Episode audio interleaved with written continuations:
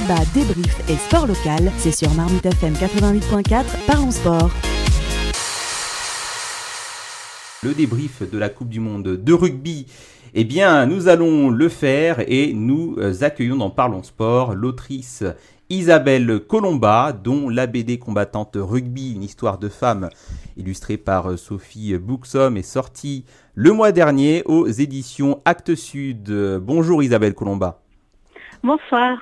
Bonjour. Merci d'être avec nous au micro de, Parlons Sport à distance, hein, pour tout vous dire euh, au téléphone. Alors le mot est compris dans l'intitulé de votre ouvrage. Vous évoquez un combat, un combat d'abord euh, institutionnel contre la pratique du rugby euh, pour, pour les femmes et, un combat sous forme de résistance de la part des femmes pour pratiquer ce sport. Est-ce qu'on peut remonter le temps avec vous, Isabelle Colomba? Ben, Volontiers, oui à l'origine complètement du, rugby avec la barrette qui, apparaît dans les, dans les années 20, qui est un peu l'ancêtre de ce sport et, qui apparaît après la Première Guerre mondiale, euh, là où les femmes commencent à se mettre à, toutes sortes de, sports, avec notamment euh, Alice Mia. Euh, mais, mais, celle qui a inventé la barrette, donc l'ancêtre du rugby féminin, c'est Marie Houdret. Et, dans ces années-là, bah, les femmes commencent à, s'initier à, la barrette et tout de suite, euh, elles se heurtent à, des détracteurs d'une campagne de presse qui, dénonce euh, ce sport qui, ne va pas du tout aux femmes, qui les, qui les abîme, qui même euh, une sorte de perdition morale. Donc euh, pendant quelques années, on va avoir des femmes qui, jouent à la barrette et puis, puis ça disparaît complètement euh, jusqu'à jusque dans les années 60 en fait. Avec là des femmes qui vont vraiment vraiment jouer au rugby. Et puis il y a il y a 50 ans, euh, enfin le pouvoir institutionnel à l'époque euh, combiné au, pouvoir fédéral, hein, enfin en tout cas les, dirigeants euh, en place, euh, continuent de se baser sur ces préjugés pour également dresser un arrêté d'interdiction, c'est ça? Alors, c'est pas exactement un arrêté, c'est une lettre. En fait, c'est une lettre qu'à l'époque le, secrétaire d'État Marceau Crespin écrit, demande à, au préfet, au maire, euh, aux représentants de l'État de ne pas prêter les installations sportives aux équipes féminines qui jouent au rugby et aussi euh, aux arbitres euh, masculins de ne pas superviser leurs matchs. Donc en fait, c'est donc c'est pas une interdiction comme ça qui mais c'est, ça l'est en réalité et ça place le rugby féminin dans la clandestinité. Et, donc les femmes, elles se heurtent à un choix euh, quand même qui est, compliqué. C'est-à-dire que est-ce qu'on est-ce qu'on respecte euh, ce que ce qu'on nous demande ou est-ce qu'on joue quand même? Et, elles décident de jouer quand même parce que le, leur, envie, leur plaisir de, pratiquer le, rugby euh, est plus fort que tout. Mais pendant dix ans, elles vont vraiment, je trouve ça incroyable, mais elles vont vraiment jouer au rugby dans la dans la clandestinité. Et, heureusement, euh, donc euh, elles vont quand même avoir des, hommes qui vont les aider. Il y aura notamment euh, René Fléchon, qui est le président des Violettes, Bressane dans l'Ain, à Bourg-en-Bresse, qui, va vraiment faire de la reconnaissance du, du rugby féminin le combat de sa vie. Hein, il ira voir régulièrement Albert Ferraz, qui est donc le président de la fédération euh, depuis 68 et qui lui a pas du tout envie d'entendre parler euh, euh, rugby féminin. Il comprend pas lui pourquoi des femmes veulent soi-disant imiter les hommes. Ça c'est quelque chose qui est vraiment incroyable. il faudra... Parce qu'on dit que c'est c'est pas adapté à la morphologie des femmes, c'est ça. Hein? Que c'est pas beau pour les femmes bah, c'est pas adapté à leur morphologie. Puis aussi, il y a quand même une idée derrière, c'est euh, la troisième mi-temps. Ça veut dire euh, des femmes euh, qui boivent peut-être de l'alcool, qui rigolent, ah qui, qui font ce que, ce que font les hommes. Et ça, on veut bien, on veut bien que les hommes fassent ce qu'ils veulent pendant la troisième mi-temps. Bah, alors des femmes. Puis il y a une autre idée aussi, c'est que hum, par rapport à l'idée euh, que, peut-être masculine, en tout cas l'idée que la société a imposée de la femme, la femme, elle, est, elle a un certain elle, correspond à certains critères, euh, euh, bien habillée, bien propre, elle va pas aller se dans la boue, elle a ses petites chaussures, etc. Et puis elle se, oui, elle se roule pas par terre, elle, ne plaque pas. oui, c'est ça, parce qu'au départ il n'y avait pas de plaquage au niveau des jambes. Alors ça, c'était dans, les années 20, mais, mais dans les années 60, tout de suite, elle joue au rugby. Hein, et elle demande à vouloir apprendre le rugby à la fin des années 60, plutôt au début des années 70. Mais, euh, mais je pense qu'il y a cette idée aussi du, du, contrôle du corps des femmes, c'est-à-dire, euh, ben, il faut quand même qu'elles restent à leur place. Et, et, et pendant, moi, j'ai rencontré de nombreuses joueuses de toutes les générations là, et il y a quand même cette idée du regard porté sur leur corps. Euh, parce que ce qui est formidable, moi je, je trouve au rugby, c'est que bah, comme chez les hommes, hein. tous les gabarits sont possibles, toutes les, tous les physiques euh, et toutes les personnalités du coup aussi sont, sont, sont possibles. Et, et c'est parce qu'il y a cette diversité que l'équipe va gagner.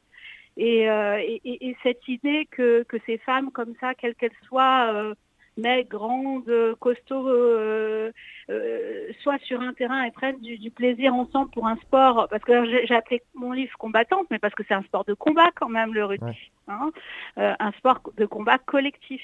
Et cette idée qu'elles soient toutes ensemble pour, pour partir au combat, je pense que ça a dû déranger un certain nombre d'hommes. Alors pas tous, mais en tout cas, ceux qui étaient aux manettes de la fédération pendant très très longtemps, c'était dur à accepter. Hein. Quand, quand, vous pensez qu'aujourd'hui un entraîneur euh, comme euh, Fabien Galtier, euh, qui voilà aujourd'hui on ne devrait pas le critiquer évidemment avec le 15 le 15 de France, mais il y a quelques années encore, il disait à Femme Actuelle que lui il comprenait pas pourquoi il y avait des femmes qui jouent au rugby. Il paraît que depuis il est revenu hein, sur cette idée. C'est le cas dans, beaucoup de sports d'ailleurs. Hein.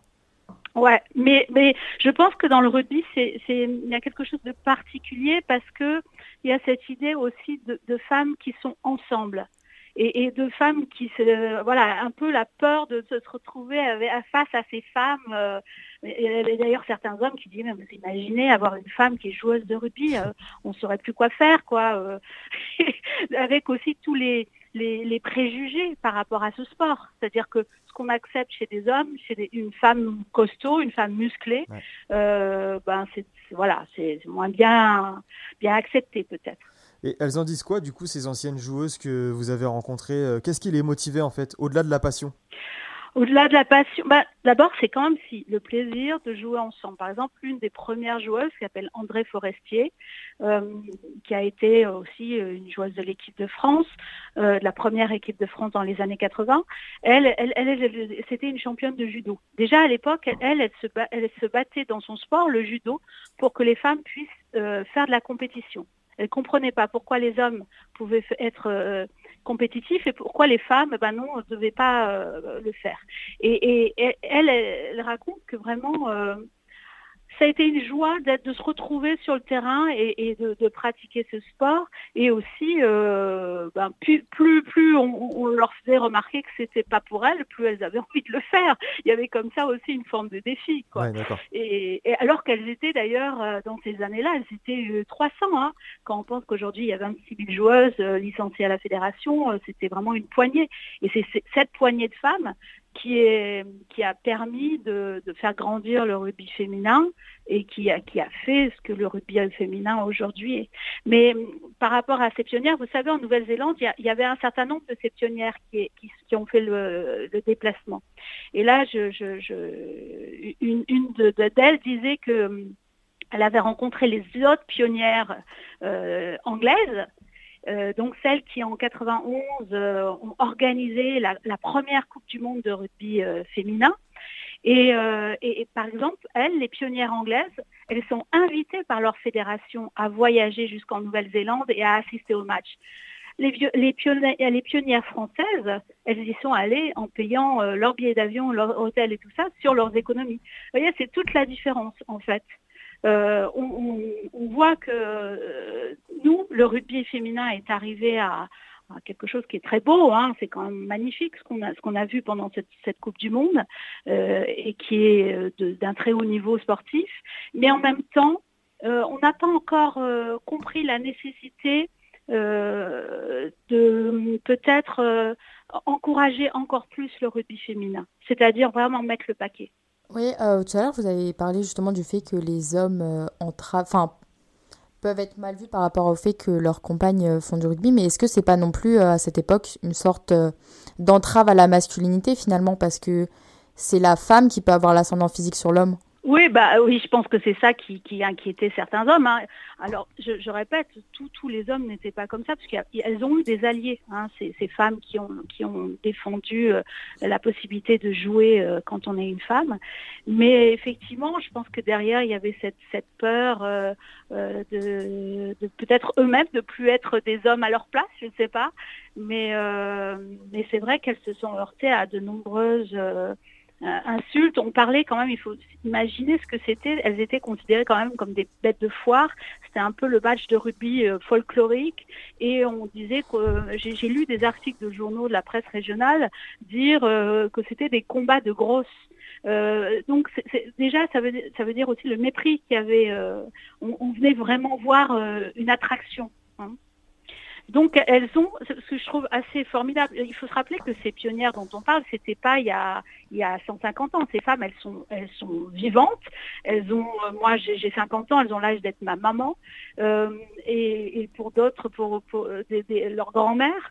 Et, malgré tout, elles ont déployé une énergie et une volonté incroyable pour dépasser ça. C'est-à-dire que André Forestier, dont je vous parlais tout à l'heure, elle disait, moi, moi, j'entendais tout ça, mais je ne voulais pas écouter. J'écoutais pas. Ce qui, ce qui comptait pour moi, c'était d'apprendre le rugby, de m'améliorer au rugby et de jouer avec mes copines.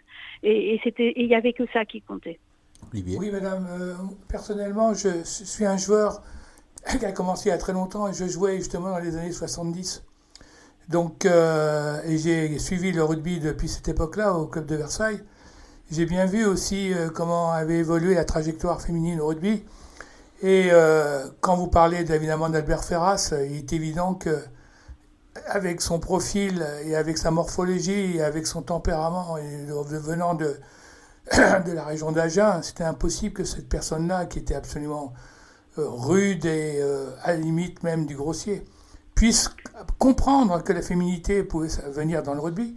C'est vrai qu'à cette époque-là, moi, il n'y avait pas de filles, il n'y avait pas de femmes.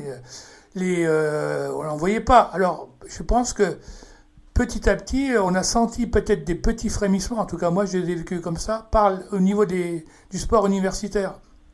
Je ne sais pas si vous faites aussi cette, cette vous, acceptez, vous acceptez cette, cette, cette information.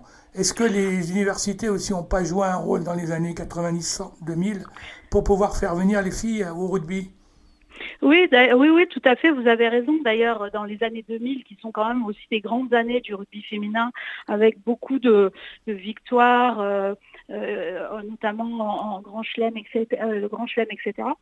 C'est une équipe qui, qui, qui bénéficie de, de, je parle de l'équipe de France, de, beaucoup de, joueuses qui viennent effectivement de l'université. Elles découvrent le rugby. souvent alors qu'elles pratiquent un autre sport comme le football parce que parce qu'il y a rugby il, y a, y a, rugby sport obligatoire à l'université par exemple donc c'est là qu'elle commence à, à, découvrir ce sport et, et qu'elle s'y mette mais je dirais que ce qui est intéressant aussi dans, l'histoire du rugby féminin c'est qu'il y a plusieurs trajectoires qui, se rejoignent euh, si vous prenez par exemple l'exemple d'Annie Quérault qui est manager de l'équipe de France Annie Quérault, elle vient pas du tout de l'université. Elle, elle vient d'un village euh, où effectivement on pratique le rugby, etc. Et euh, et, c'est pas du tout, euh, voilà, elle est employée de mairie. Et, le rugby va lui permettre de, de s'ouvrir au monde. Elle, dit que bon, sans, le rugby, sa vie aurait été complètement différente, qu'elle n'aurait pas eu cette ouverture au monde qu'elle a eue. Et donc il y a, des, femmes comme ça qui ont des itinéraires comme, celui d'Annie Quérault ou une ancienne joueuse que peut-être les plus jeunes ne connaissent pas, mais qui est une énorme euh, gigantesque championne qui est Nathalie Amiel. Elle aussi, elle, vient d'un village du sud-ouest justement, hein, où quand même euh, euh, elle est la seule fille qui va jouer au rugby et, toute petite, elle raconte qu'elle qu'il y a, ces, hommes qui regardent ses cuisses, qui regardent ses, épaules et que c'est insupportable pour elle. Hein. et puis effectivement, aujourd'hui on le voit dans, l'équipe de France quand vous avez Gabrielle Vernier qui elle est, est ingénieure ou, ou euh, euh, comment elle s'appelle Manae Feleux, qui est étudiante en, médecine, en cinquième année de médecine. Il y a vraiment des, trajectoires complètement différentes. Et c'est ça qui est intéressant. Je ne sais pas, alors moi je suis pas, je ne connais pas tous les sports, mais j'ai l'impression que le rugby, c'est quand même ce lieu où aujourd'hui, finalement, il y a des joueuses de différents, différents horizons, euh, aussi bien de lieux un peu euh, les fiefs du rugby, hein, euh, le sud-ouest, et, et, puis la banlieue, hein, on, voit dans, dans l'équipe de France, et puis d'autres régions évidemment, Rennes, etc. Euh, Lyon. Donc euh, je trouve que c'est intéressant qu'il y ait ce mélange. Et j'ai l'impression vraiment, moi c'est ce qui, me, ce qui me touche dans, dans, ce qui est devenu l'équipe de France, c'est une équipe euh, où, on se rend compte des joueuses très différentes dans leur personnalité, dans leur parcours. Et, c'est parce qu'elles sont différentes que qu'elles arrivent à ce niveau quand même qui est un niveau incroyable. il n'y a qu'à voir la, la, petite finale un, jeu quand même magnifique euh, où elles se sont débarrassées de leurs petites fautes, euh, elles perdaient des ballons là, pas plus du tout, un mental incroyable. Et tout ça, ce qu'il faut bien comprendre, c'est que peu de joueuses euh, de rugby le savent aujourd'hui, mais c'est le résultat de, toute une histoire du rugby féminin qui n'est pas finie, hein, parce qu'en fait, finalement, le rugby féminin est un sport très, très jeune. Alors, juste avant qu'on fasse le, débrief euh, et le bilan de la Coupe du Monde avec vous, euh, Isabelle, euh, quels sont les axes de progression que vous voyez là pour que le rugby féminin se démocratise davantage? Alors, ben, sans doute, sans doute qu'on n'a pas encore complètement mis le tous les efforts pour que le rugby féminin se développe euh, en France, même s'il y a des, efforts énormes hein, qui, ont été faits, il y a des changements. Il faut se rappeler quand même que les premiers contrats des, joueuses de, rugby euh, à 15, c'est 2017, hein. autant dire que c'était hier. Euh, donc c'est vraiment quelque chose qui est très très récent. On, vient de comprendre en fait que, que, le rugby féminin est important et que c'est ce qui va permettre au, rugby tout court de, se développer. Eh ben, il y a, l'encadrement qui est important sans doute. Euh, je vous parlais d'Annie Quero tout à l'heure, manager des équipes de France. Il n'y a pas beaucoup d'équipes dans le monde qui peuvent se targuer d'avoir une femme à, ce niveau-là. Euh, d'ailleurs, c'est un indice euh, sur parmi les, entraîneurs de l'équipe de France, il y avait une femme euh, euh, Gaëlle Mignot, entraîneur adjointe, qui il n'y a pas si longtemps était dans l'équipe de France. Donc ça, je pense que moi, j'espère qu'il y aura plus de femmes qui seront à ce poste-là, parce qu'aujourd'hui, c'est tellement gratifiant d'entraîner les femmes qu'il bah, y a beaucoup d'hommes qui ont envie de le faire, ce qui n'était pas du tout le cas dans les années 80. Hein. quand on voulait punir un homme, euh, on, allait, on lui demandait d'aller entraîner une équipe féminine. Donc c'est euh, ah. maintenant que le rugby féminin prend de la lumière, il y a de plus en plus d'hommes qui sont intéressés pour euh, pour également être dans la lumière, c'est ça, et donc ça se fait au détriment de la féminisation finalement de de l'encadrement sportif. C'est par intérêt. Bah, y a, de toute façon, ça a toujours été par intérêt. Hein. Mm. Quand on parlait d'Albert Ferras tout à l'heure, euh, il, il, a fini par accepter l'intégration des féminines en 1989 parce qu'il a compris deux choses. Un, il fallait que les femmes aiment le rugby pour que leurs fils aient envie de faire du rugby. Et il fallait euh, qu'il y ait des femmes enseignantes qui, qui, connaissent bien les règles de rugby pour les enseigner aux garçons. C'était ça qu'il avait dans la tête. C'est pour ça qu'il a accepté les femmes, pas pour qu'elles jouent au rugby.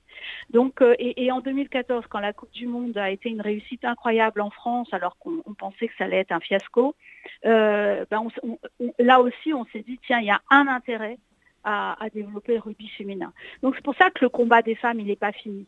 Et vous voyez, là même on les a critiquées parce qu'elles sont troisième. Et d'ailleurs, on n'a pas beaucoup parlé de cette médaille de bronze. On, va en parler, on va en parler avec vous, Isabelle. Excusez-moi, je suis pressée. Bah, Isabelle, juste pour, pour, terminer sur ce sujet, on a avec nous justement euh, dans le studio l'une des 26 000 euh, licenciés. Alors juste rapidement, euh, Camille, toi, qu'est-ce que ça t'évoque, tout ce qu'on vient d'entendre, ce rapport à la féminité dans, dans le rugby? Bah, Moi, je trouve ça bien justement de faire des ouvrages ou même de mettre en lumière justement toute l'histoire du rugby féminin parce qu'il y a beaucoup de gens qui critiquent justement le rugby féminin en tant que ils disent que c'est moins bien que le rugby masculin, c'est moins rodé, mais quand on voit l'histoire, on voit aussi que c'est beaucoup plus récent, c'est que ce soit autant dans les mentalités que dans l'acceptation et le développement du jeu. Du coup, je trouve ça vraiment bien de de développer tout ça parce que c'est aussi comme ça qu'on développe euh, le rugby féminin et qu'on en fait parler et qu'on peut rameuter des gens. Ben, c'est vrai que moi, cette énergie que j'ai trouvée dans le rugby féminin, je trouve ça incroyable. Et moi, j'irai au-delà. Euh, c'est que pour, pour moi qui n'ai jamais pratiqué le rugby, euh, ce, ce, que je découvre, ce que j'ai découvert dans l'histoire du rugby euh, féminin, finalement, c'est que hum, ces femmes qui se sont battues sont vraiment des exemples pour toutes les femmes et, et que l'histoire du rugby féminin, en fait, est vraiment euh, quelque, quelque chose qui donne de l'espoir, en fait, à tous ceux qui, à un moment donné, euh, se disent qu'ils ont envie de changer les choses et qui, qui, a beaucoup, euh, qui se, se, retrouvent face à de nombreux obstacles. Et là, ces femmes avaient beaucoup d'obstacles et elles se sont battues et, c'est plutôt une réussite. Et d'ailleurs, les pionnières du rugby féminin aujourd'hui sont très très fières de leur équipe de France. Alors, on va faire avec vous, euh, Isabelle Combat, le bilan de la Coupe du Monde de, rugby qui s'est donc achevé samedi dernier sur un nouveau podium de l'équipe de France, euh, encore un, euh, une large victoire 36-0 face au Canada. Pourtant, troisième nation euh, mondiale sur la pelouse de l'Eden Park. Euh, la France repart de Nouvelle-Zélande avec la médaille de bronze, avec le sourire et avec euh, la manière. Alors, ce qui m'interpelle, c'est quand même ce tarif là, 36-0, 5 essais marqués. Euh, le Canada qui avait pourtant fait douter l'Angleterre euh, en demi-finale. Comment est-ce qu'on peut euh, l'expliquer? C'était les, les, Bleus qui voulaient absolument leur médaille ou? Camille Ouais, je pense que les Bleus voulaient vraiment leur médaille. C'était le dernier match de beaucoup de joueuses qui ont vraiment marqué le rugby féminin ces dernières années. On peut parler de Céline Ferrer notamment, qui a fait une grosse Coupe du Monde. Et je pense qu'elles avaient à cœur de, digérer plus facilement la Nouvelle-Zélande parce qu'elles sont pas passées loin. Elles étaient venues pour faire mieux qu'une troisième place. Mais euh, elles voulaient terminer sur une bonne note leur Coupe du Monde pour rester sur une dynamique positive. Parce que malgré tout, leur dynamique sur toute la Coupe du Monde et puis même sur euh, les mois qui l'ont précédée, elle est extrêmement positive. Donc je pense qu'il fallait vraiment cette victoire pour après pouvoir enchaîner sur un, un tournoi destination euh, plus sereinement et euh, pour avoir la vengeance contre les Anglaises. Isabelle, elle a quel goût cette médaille de bronze pour vous? Eh ben, alors c'est vrai que ça fait la septième fois euh, qu'il y, qu y, a une médaille de bronze, donc on, je pense que les filles espéraient vraiment euh, décrocher mieux que le bronze, euh, et surtout qu'en fait finalement euh, elles en avaient le, potentiel. Euh, quand on voit leur dernier match, elles ont elles ont quand même fait un jeu quasiment parfait. elles ont elles ont elles auraient eu quand même la meilleure défense euh, de la Coupe du Monde. Ouais, zéro euh, point encaissé dans les, dans les 20 premières minutes euh, sur tous les matchs. Hein. C'est quand même assez, euh, assez solide comme, comme ouais. stat. Et, et, et, moi, je dirais que cette, cette, cette, victoire, elle était assez logique face au Canada. Euh, moi, je pense que cette, cette défaite, finalement, elle est, elle est porteuse d'espoir pour la suite. Moi, j'ai déjà hâte d'être en, en 2025 pour la Coupe du Monde en Angleterre parce que euh, il faut bien voir que cette équipe, ça a été une alchimie parfaite entre les anciennes joueuses, euh, dont vous parliez, Céline Ferrer, Safi Ndiaye, euh, euh, Marjorie Mayence, et puis, et puis les, les, les nouvelles. Hein, y a, y a, il faut se rappeler qu'il y a quelques mois à peine, euh, Thomas Darac a fait entrer de nouvelles joueuses qui n'avaient jamais été dans l'équipe de France. D'ailleurs, on se demandait, mais c'est pas un peu dangereux de faire entrer des nouvelles joueuses? Et, elles ont été là et elles ont démontré qu'elles avaient toute leur place en équipe de France et, et qu'elles pouvaient euh, euh, déployer un jeu qui était, qui était super et puis aussi avec un mental vraiment très très fort. Donc euh, oui, cette défaite, ok, c'est une défaite. On aurait évidemment avoir, aimé avoir plus, surtout que quand on voit finalement euh, euh, la finale, on se dit bon, il y avait peut-être une chance, quelque chose à faire, etc. Mais ben, mais, cette équipe est en train d'atteindre un, niveau qui me semble très très bon. Voilà. Oui, parce que quand on voit quand même qu'on perd que d'un point contre les Néo-Zélandaises qui vont après être championnes du monde, alors oui. Euh, personnellement, j'ai trouvé que les Anglaises étaient au-dessus euh, au niveau du jeu. Mais ça reste quand même énorme ce qu'on a fait. Et quand on se dit que la place, elle était là à la demi-finale pour battre celles qui vont être sacrées championnes du monde, on se dit qu'il y a vraiment un truc euh, à faire après pour les années à venir. Et dans la construction, on voit qu'il y a toute une dynamique positive de progression qui est là. Et enfin, on peut que se dire que finalement, à un moment, on va y arriver et on va réussir à passer le cap de la demi-finale parmi les regrets qu'on qu pourrait avoir pour cette équipe, peut-être certaines blessures, euh, leur sensu. notamment en demi-mêlée, qui est d'ailleurs nommée hein, pour être meilleure joueuse du monde de l'année. ou alors, enfin, est-ce qu'on on a aussi surperformé au regard du début poussif hein, On se souvient des premiers matchs où franchement ça n'allait pas, et puis là j'ai l'impression que c'est le match le plus abouti euh, contre, euh, contre le Canada. On, est monté en puissance. Ça s'est vu aussi contre la Nouvelle-Zélande en, demi-finale. Ouais, je sais pas vraiment si on peut regretter la blessure de leur sensus parce que malgré tout, Pauline Bourdon, elle fait une très bonne Coupe du Monde. Elle est encore nommée joueuse du match euh, sur la piste finale. Elle avait déjà été à un autre match avant, je sais plus si c'est la demi ou le match, un match de poule, mais. Et puis finalement, est-ce que c'est pas aussi ce qui a permis de resserrer le groupe, qui leur a permis de passer le cap pour hausser leur niveau de jeu, on ne saura jamais. Mais euh, franchement, euh, le jeu était beau et, en fait, ça, ça fait fermer des bouches à tous les détraqueurs euh, du rugby féminin parce que que ce soit la petite finale ou la finale, c'était deux matchs de très très haut niveau avec du jeu, c'était propre, avec que ce soit dans les, tous les secteurs de jeu. Euh, ça avait rien à envier au rugby masculin. Donc euh, franchement, je pense que c'est une grosse victoire pour euh, le rugby féminin et pour tous ceux que ça a pu amener à regarder du rugby féminin. Alors quelques mots sur, sur la grande finale. Effectivement, incroyable. Nouvelle-Zélande, Angleterre, d'ailleurs, record en termes d'affluence. 42 500 spectateurs à l'Eden Park en Nouvelle-Zélande. Donc les Black Ferns qui jouaient à domicile. La Nouvelle-Zélande qui remporte son sixième titre mondial. 34-31 contre les Anglaises. Mais alors ce match incroyable. Franchement, euh, franchement, j'ai hyper kiffé ce, match. Euh, 7 essais en première mi-temps. Alors, il y a eu des faits de jeu euh, aussi euh, assez qui, ont permis au match de se décanter assez rapidement. Un carton rouge pour l'Angleterre dans les 15 premières minutes. donc, 7 essais à, à la mi-temps, 11 essais au total. Un match complètement dingue, Camille.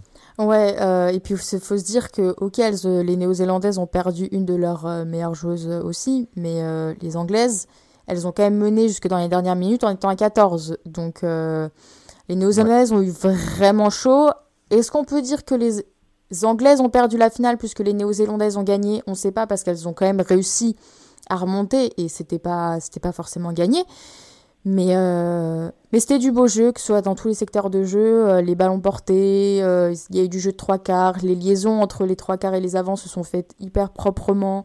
Enfin, franchement, c'était un très beau match, c'était un match de démonstration et finir une Coupe du Monde sur un match comme ça, et même avec la France qui fait un match très très propre juste avant, je trouve ça beau. Et ça clôture bien bah, toute la promotion du rugby féminin qu'il y avait autour de cette Coupe du Monde. Bah, il paraît même, selon Olivier, que c'est euh, l'un, voire le plus beau match de, l'histoire du rugby féminin. Oui, en tout cas, c'est totalement écrit dans le Midi Olympique de cette semaine. C'est le plus beau match euh, féminin qu'on ait jamais vu. Ouais, c'est, euh, sur tous les secteurs, c'est hyper abouti. franchement, il n'y a rien à envier au rugby masculin et il y a même de quoi s'inspirer sur certaines choses, je pense. je pense que le rugby masculin aujourd'hui est trop, trop cadré sur un certain nombre de, de tactiques et finalement, euh, voir cette libération du jeu au niveau du, des féminines, ça apporte une certaine nostalgie à certains qui ont connu du rugby a un certain nombre d'années, qui était plus direct, plus, euh, plus, euh, plus, plus enlevé. Et aujourd'hui, le rugby masculin, il devient aussi très très tactique et aussi parfois très enfermé. Et il peut perdre aussi son caractère spectaculaire. Donc je pense que le, cette, arrivée et cette ce développement du rugby féminin. Et là, d'ailleurs, depuis la Coupe du Monde en, France, euh, les, gens ont découvert que le, rugby féminin était un rugby qui, qui, allait jusqu'à l'aile, c'est un rugby qui, qui prenait de l'air et, qui retrouvait un peu la, liberté, la liberté dans lesquelles, euh, dont, les, dont les, les, masculins sont, les, les, hommes, finalement, le rugby masculin est parfois privé. Euh, Isabelle, vous vous retrouvez dans les propos d'Olivier? Ah bah oui, complètement. Je pense que c'est et puis c'est bien d'entendre d'entendre un homme qui, qui, qui, aime regarder du, du, rugby féminin parce que euh, moi ça me semble une évidence aujourd'hui euh, que, que le, le, rugby féminin c'est agréable à voir. on voit parfois des, comme tout à l'heure vous disiez Camille des, des détracteurs encore euh, du, du, du, rugby féminin. Mais ce que ça me dit aussi la, la finale euh, Nouvelle-Zélande-Angleterre, c'est que euh, ça fait longtemps en fait qu'on dit euh, que que il faut il faut faire comme les Black Ferns qui qui ont un mental à toute épreuve et qui peuvent avaler les matchs. Et, elles sont quand même incroyables euh, dans, les deux matchs, même face à la France. la France, à un moment, était sur le point de l'emporter et elles, se, elles, ont, elles ont renversé la vapeur et elles ont gagné. Pareil, là, face à l'Angleterre, euh, elles étaient quand même sous pression alors que tout le, public leur était acquis. Je trouve que c'est c'est incroyable de voir ce, mental comme ça euh, qui fait que bon il y a, le jeu bien sûr il y a, les, des, joueuses qui sont impressionnantes mais il y a aussi ce qu'il y a dans la tête et cette volonté comme ça de, l'emporter c'est assez prodigieux. Alors juste pour euh, terminer ce, débat avec vous euh, Isabelle et ce bilan un mot quand même sur ce trophée je l'ai trouvé extrêmement ridicule cette mini coupe du monde c'est quand même incroyable. C'est le même trophée chez les hommes ou pas? Enfin, euh, je sais pas si vous avez vu, mais il faut, on, montrera l'image sur les réseaux sociaux. C'est euh, une coupe qui n'est pas plus grande qu'une bouteille euh, d'un litre. Hein. extrêmement ridicule, j'ai trouvé. Ah Alors d'ailleurs, c'est intéressant parce que World Rugby, là, ce soir, vient de faire un communiqué pour dire, donc World Rugby, l'organisme qui, s'occupe du rugby au niveau mondial, euh, pour dire que là, vraiment, euh, il, faut, il faut développer le rugby féminin, euh, il faut absolument que le rugby féminin soit traité comme celui des hommes. Donc c'est peut-être aussi une réponse d'une certaine manière à, à, ça, c'est dire que qu'il n'y a pas de raison en fait qu'elles aient un petit, un petit trophée. Camille, pour, euh, pour conclure. Ouais, après, c'est quelque chose, c'est un détail, mais c'est quelque chose qu'on retrouve dans beaucoup de sports. Donc euh, finalement, euh, je vais dire que c'est la routine, mais voilà quoi. C'est décevant parce que. Il faut pas être blasé. C'est décevant parce que ça devrait être au même niveau, les hommes et les femmes en, partout. Mais voilà. Après, ça, est-ce que refaire un autre trophée, ça perdrait pas aussi l'insymbolique? À voir, sauf si on fait une réplique pour les féminines de la Coupe du Monde. Non, mais qu'ils en fassent un plus beau au moins, parce que là, franchement, ça, ouais, non, vraiment, c'était. Même pas doré en plus. Hein. c'est ça. Merci euh, Isabelle Colomba d'être restée avec nous pour, euh, pour ce bilan de la Coupe du Monde. Euh, vous êtes autrice et vous avez sorti la BD Combattante Rugby, une histoire de femmes, illustrée par Sophie Bouxom et sortie le mois dernier aux éditions Actes Sud. Merci beaucoup Isabelle. Merci beaucoup. Au revoir.